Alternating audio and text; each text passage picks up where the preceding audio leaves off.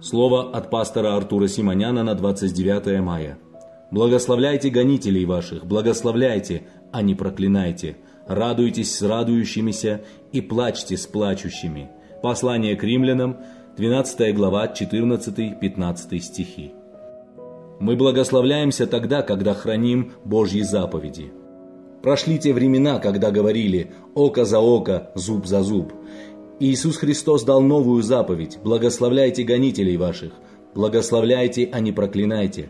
Возлюбленные, какая нам польза, если будем любить любящих нас? Когда кто-то начинает гнать тебя, очень важно суметь благословить его, потому что зло порождает гнев, а наполняясь гневом, ты начинаешь ненавидеть человека.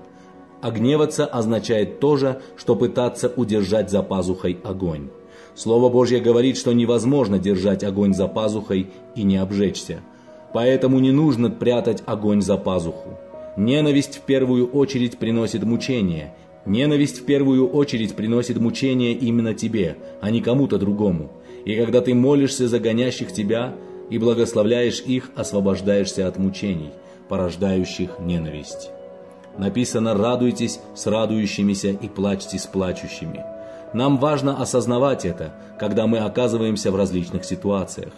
Часто, желая выглядеть религиозно, люди впадают в крайности. Они не могут радоваться с радующимися, думая, что это присуще мирскому человеку. И вместо того, чтобы радоваться с радующимися, приходя к ним, начинают говорить о грустных вещах. Нет, возлюбленные, печаль не является эталоном духовности – Поэтому радуйтесь с радующимися и плачьте с плачущими. И когда идешь в дом скорби, никогда не говори «я радуюсь во Христе». Припоминаю один случай с моим знакомым, когда скончался один из его родственников, а он пытался держаться весело и всем говорил «Слава Богу!» Он ушел к Богу. В Евангелии написано, что люди скорбели и плакали по Стефану. Давайте примем сегодняшнее слово в сердце. Будем любить и благословлять гонящих нас – радоваться с радующимися и плакать с плачущими. Благословений вам Божьих. Аминь.